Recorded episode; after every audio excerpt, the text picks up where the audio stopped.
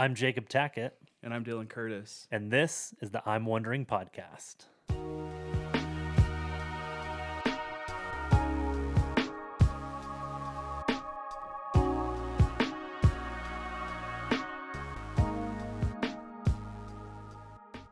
Well, welcome back, guys. Episode 31. We are glad you are here. I'm 31. I'm 31. Oh, wow. What a fun episode. Our podcast is now the same age as us.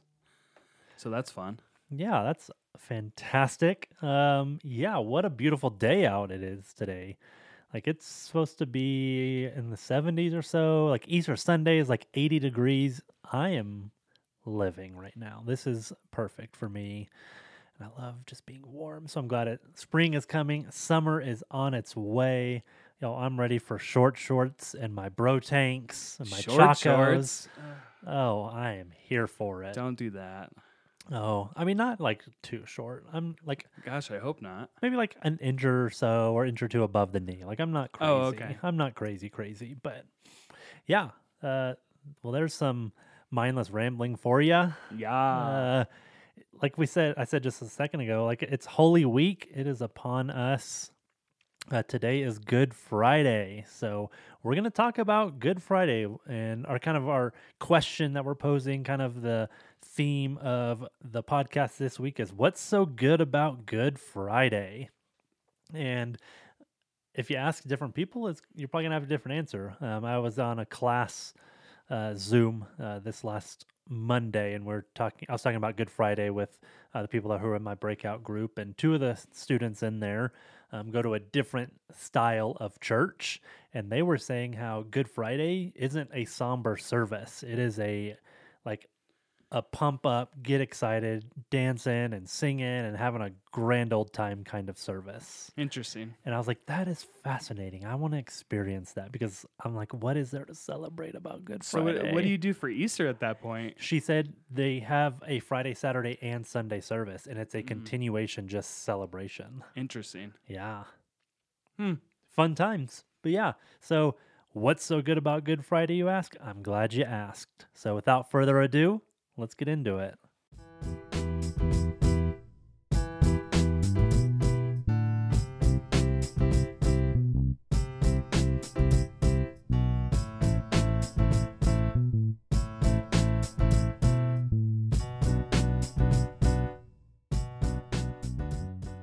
Well, welcome back. Here we are. Yes. Today is actually Monday, Thursday. But, you know, we're talking about Good Friday. So be sure to wash your loved one's feet, you know, yesterday night after you're hearing this. Dylan. But you know what? It's good stuff. Oh, Lord. I'm very tired. And as Jacob said, it's Holy Week. So we've been working hard. So, you know, it is what it is. And I'm off script. You know what? Here we go. I'm just going to throw this out there. If anyone from Denver Seminary is listening, can we... Like, has no one thought about making our spring break during Holy Week? That's a great idea. Like, why isn't that a thing? We're in seminary. These are a majority of people pursuing these degrees are in some sort of ministry, whether it be in a church or parachurch.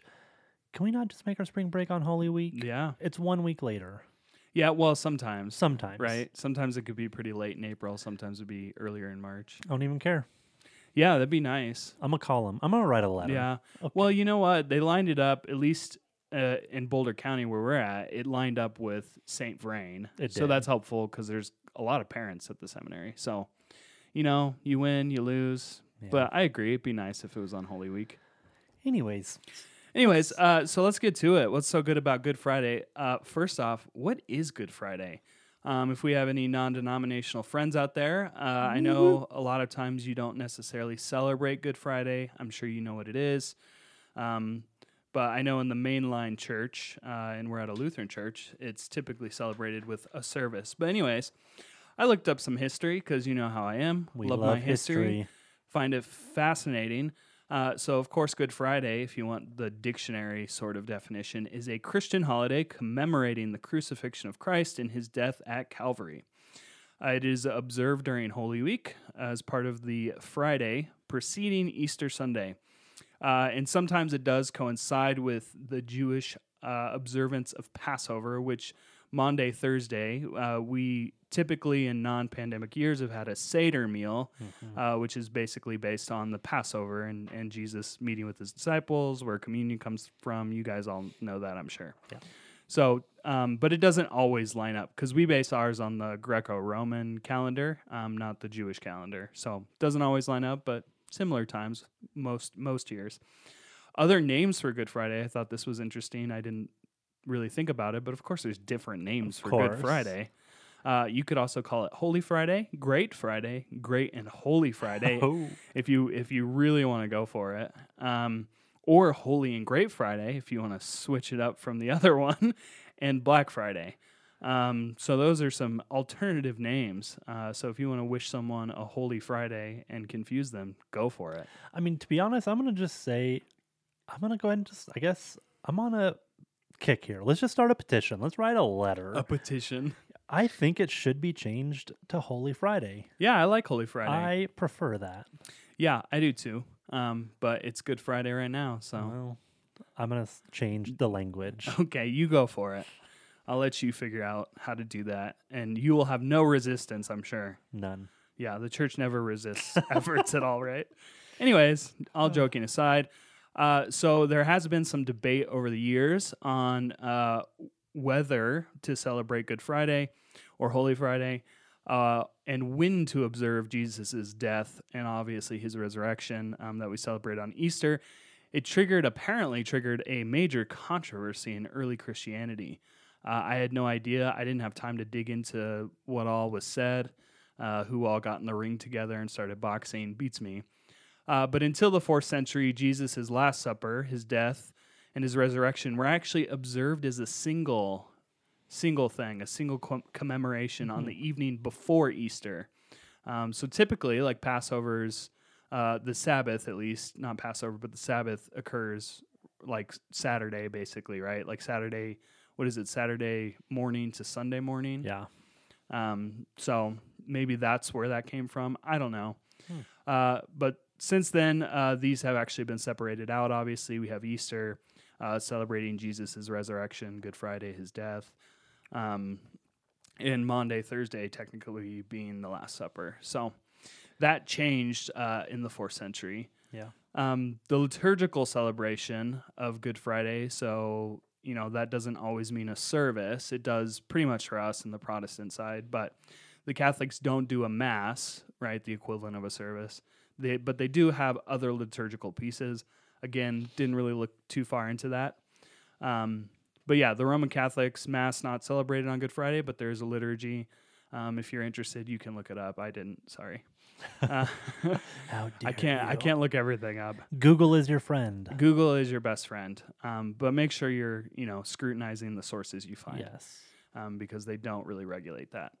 But beginning in the Middle Ages, only the officiating priest of the liturgy took Holy Communion. So no one else was allowed to take Communion, and that was consecrated or blessed during the Monday, Thursday Mass. So they had a Monday, Thursday Mass, which, of course, again, Jesus' Last Supper, but they didn't have a Good Friday. And only the priest took the communion. Interesting. I mean, is that selfish? I feel like it's kind of selfish. Yeah. I mean... Yeah. But, I mean, the priest is the hands and feet of God, so... Yeah, in the Catholic Church, it's very different than the Protestant side, which is part of why the Reformation happened. Hey, yo, new podcast. Yeah, we'll get Lucas on and talk all about the Reformation. He'll give us all the Luther quotes. So yeah, Protestant churches, unlike Catholic churches, we do have a traditional worship service on Good Friday. Again, mostly those of us who are in the mainline church, Lutherans, Methodists, Calvinists, those churches tend to, non-denominationals kind of do what they want. Yeah. Some do. I've been to non-denominational churches that do one, and I've been to ones that don't. So yeah. This is in the Anglican Church is actually like a 3-hour prayer worship service. 3 hours. Nah, fam. Yeah, Lutherans like that hour. They're like, nope, anything past 60 minutes is not. That's a day event. Got to get my chicken Caesar salad. Let's go. Wrap it up. There better be a potluck at the end of this. And then again, Lutherans have a more traditional worship service, pretty similar to like a Sunday morning. Methodist, same thing. Reformed Church, also the same thing. And yes, there is a difference between Lutheran and Reformed, and we can talk about that during the Reformation podcast at some point. And some do communion, some don't. We, at our church, we don't. But yeah, some churches do. I didn't really find like a hard, fast line on that. But yeah, that's kind of the brief history of Good Friday or Holy Friday. Yeah. Holy Friday. I love it. Yeah. Not surprising that it started obviously with the early church and passed its way through to where we are now. And I'm glad it changed, in the 4th century. 'Cause I was just thinking, I can't imagine doing like a Monday, Thursday, Good Friday, and an Easter service all in one. That would be a day event. That would be insane. Yes. Although, you know what I like about it is that it doesn't separate the events, so to speak, right? Like it sees them all as a conducive event from the Last Supper through the resurrection. And I'm not going to do the research, but I would imagine churches like in maybe other countries, like say, I just think like the Dominican Republic, where maybe people have to walk a ways to get to church. Maybe they don't have a car, or like Bolivia, Guatemala, maybe they have to trek a long ways. Maybe they do that. Maybe they continue to still just do a one service thing because people don't want to walk or drive for a couple hours. And when we were in Guatemala, because I've been to Guatemala 3 times, and when you go to church there, and maybe it's from the Catholic roots, but it was a Protestant church we were at and that we did work at. Their service is 3 hours every Sunday. That's just normal. Yeah. Used to work at a church where there was a Spanish service, and same thing, just it's like a whole afternoon sort of thing. They don't do morning church. They do afternoon church. So that's pretty normal. So I could see also, yes, that it would be more of a whole day event, especially if people are trekking a long way to get there. And I can't say I wouldn't want to experience it. I think it'd be kind of fun, but it would be fun. We'll see. It's different for sure. Yeah. The music especially, not just the language. Obviously, they spoke in Spanish. Sure. But the music was very different because it was kind of a more remote area of Guatemala, so it was a lot of recorded bells, which isn't the easiest thing on the ears. Yeah. And then singing hymns, but it was different. Yeah, I love it. So yeah, now we're gonna kind of move into this question. So here's Holy Friday. We're talking about what it is, where it came from. And so now we're going to kind of answer the question, well, why did Jesus choose to die on the cross?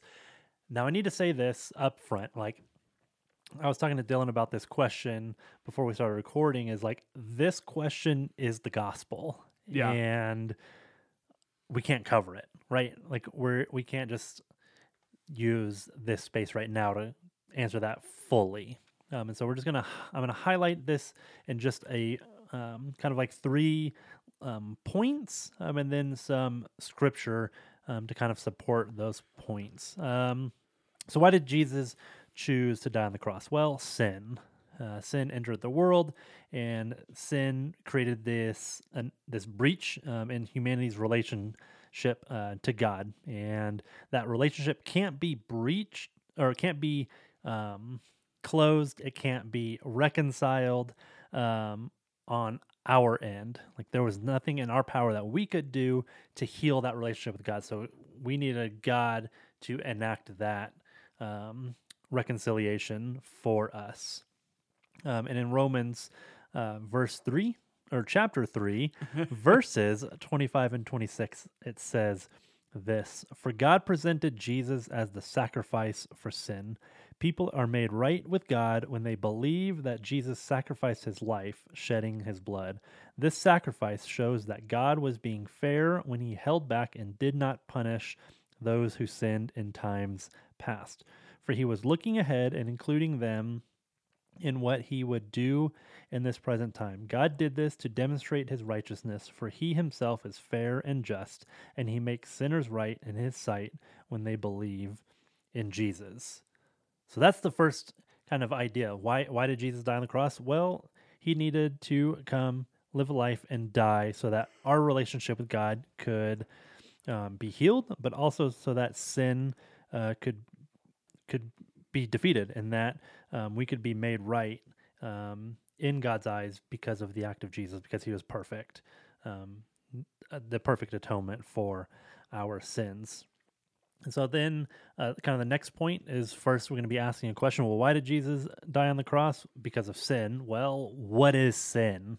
And I think that's an easy question to ask, but a difficult one to answer, because I think at times people can see sin as subjective. What sin may be for me, maybe it's not sin for Dylan because he doesn't struggle with it, or vice versa. And so it's very difficult sometimes to nail down sin.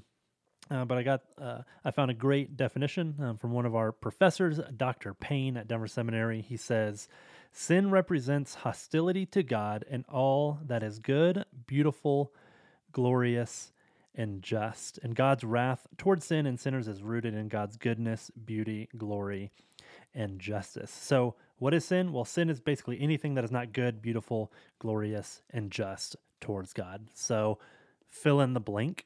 It can be anything. Yeah. And it can also be something that isn't inherently bad or inherently, ugly, opposite of good, glorious, and just. But when we pervert them because of our sinful nature, then they become sin. So I also want to get that out there. And Romans 8:3 says this, "The law of Moses was unable to save us because of the weakness of our sinful nature." We weren't able to uphold all 613 laws. I'm going on a limb there. Yeah, I can't remember. 613, because of our sinful nature. We can't. There was no way humanity could do that. So picking back up.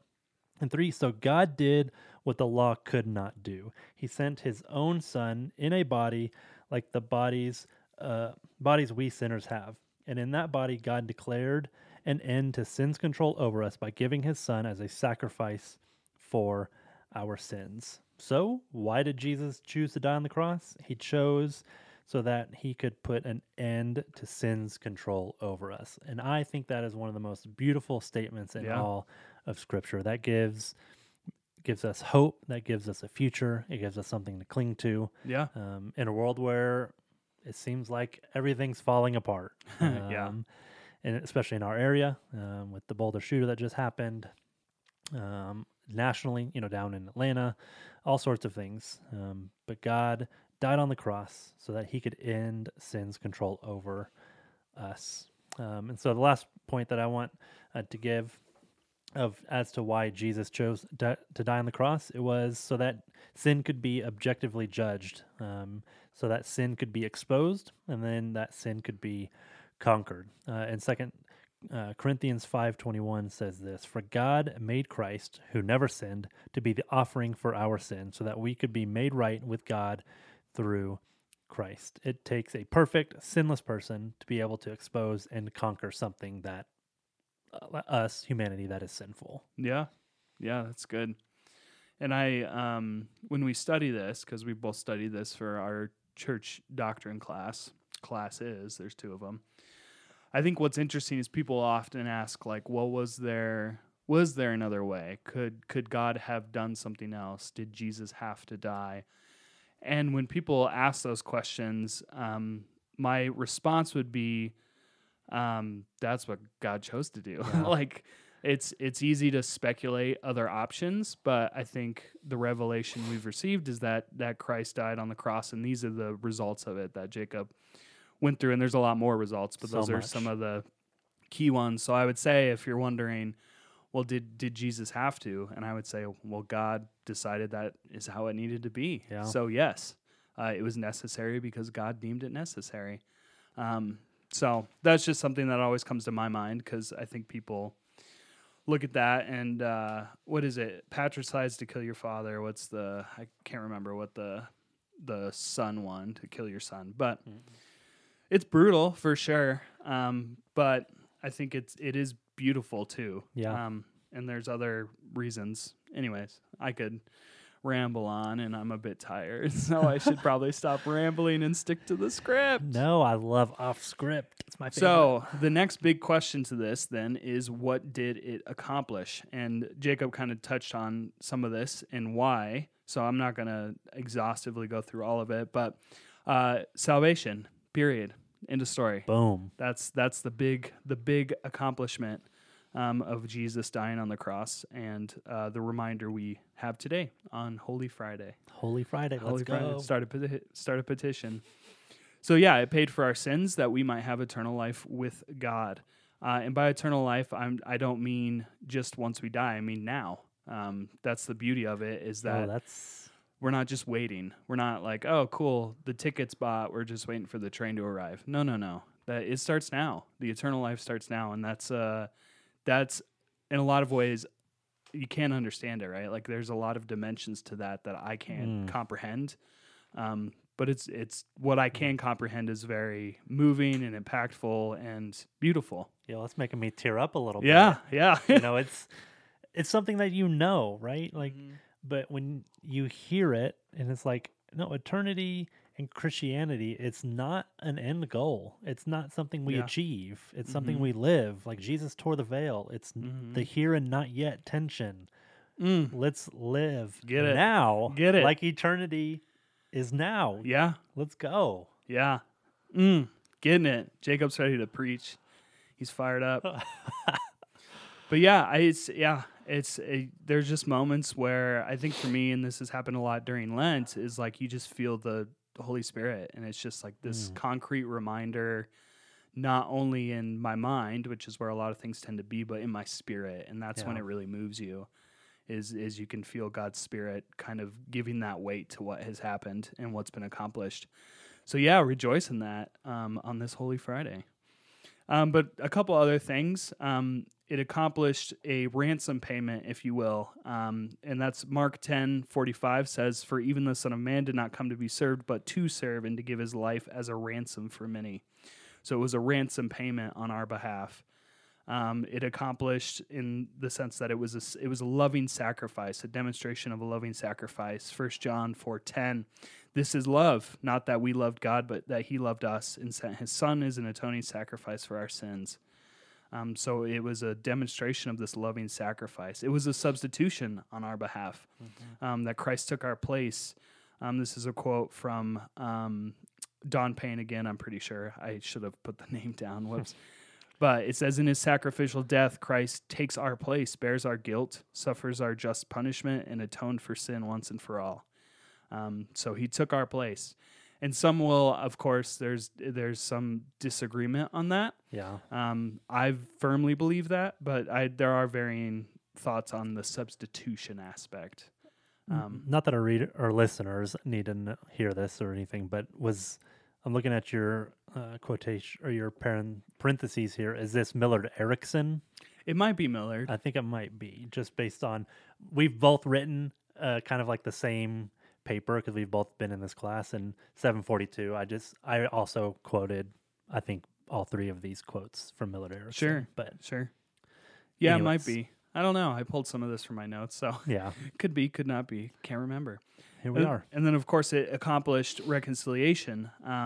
And this is from Millard Erickson. He says, "As important as it is for humans to turn to God, the process of reconciliation primarily involves God's turning in favor toward us," which is, we don't do that. No. We can't do that. And that's, again, the beauty of this is it's God turning towards us.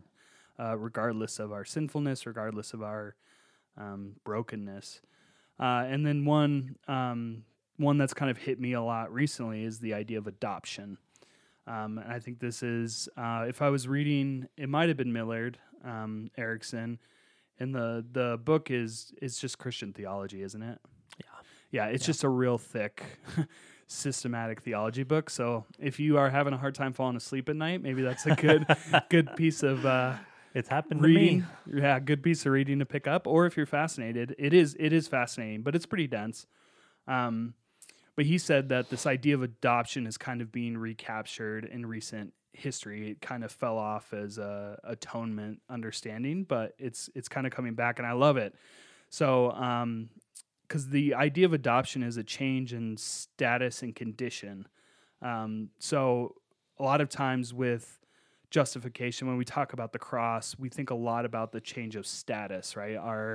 Our sin is blotted out. It's not held against us anymore. But it's not just that. There's a conditional change, and that kind of goes back to this reconciliation. God has a different disposition towards us. He sees us in a graceful light because of Christ, not just the sheet is balanced. And that's pretty amazing because you don't get that from any other world religion. At most, you get how do you balance the scales and get eternal life? Yeah, you don't get a God who's going to look at you completely differently. That's going to see his son when he looks at you. So yeah, it's just not a balancing of scales. It's this adoption into the family of God. And Paul actually used this a lot, and it comes from Roman society. So I looked up the Roman side because I think it really gives a lot of weight to what Paul was saying. So this is quotations. I didn't come up with this, obviously. But Roman adoption was aimed at providing a suitable heir to a family. So under Roman law, a slave could be freed to become a Roman citizen. The freed person who is now a Roman citizen could then be adopted. Upon adoption, the individual and if they were the oldest, Upon adoption, here we go. The individual receives the same rights as a biological child. If the one adopted is a man or a male, not always a man necessarily, could be a child. And they were the oldest, they would actually end up taking over the family. That's bonkers. They would become the patriarch. So that's ridiculous. Yo, that's like the prodigal son, like upped a million right there. I know. So like, think about this. This is what kind of struck me as I was reading this. So we were slaves, right? We were slaves to sin. We weren't free people. But through Jesus' death on the cross, and his atoning work, we have now been freed from that slavery. So now we've become free, like it says, you know, someone who is a slave is now free, and now they can be adopted. So now we can be adopted. So this means after our freedom that we can become citizens, and in becoming citizens, we're adopted by God. And then we become heirs, which is just ridiculous. Yeah, this podcast got me all up in my emotions today, all up in y'all. The feelings. So a great passage behind this idea is Romans 8:14 through 16. For those who are led by the Spirit of God are the children of God.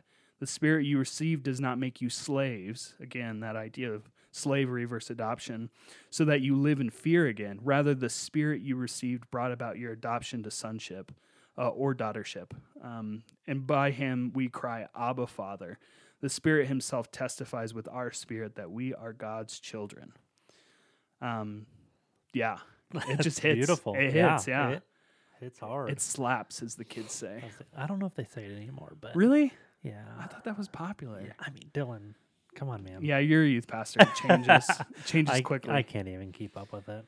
So as such, again, we're not just simply forgiven our sins. We are given the same rights as Christ, which just doesn't make any sense. It's so unfair.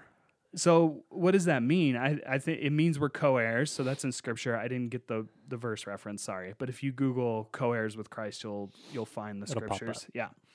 And that also means when God finishes his reconciling work, so when the Son returns and all things are made right, we will rule over creation with Christ, which is a position obviously all of us should grasp at this point. We do not deserve.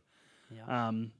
And also this one, especially in light of the weight of everything that's gone on, is we suffer. We will suffer in life. That's a promise given to us.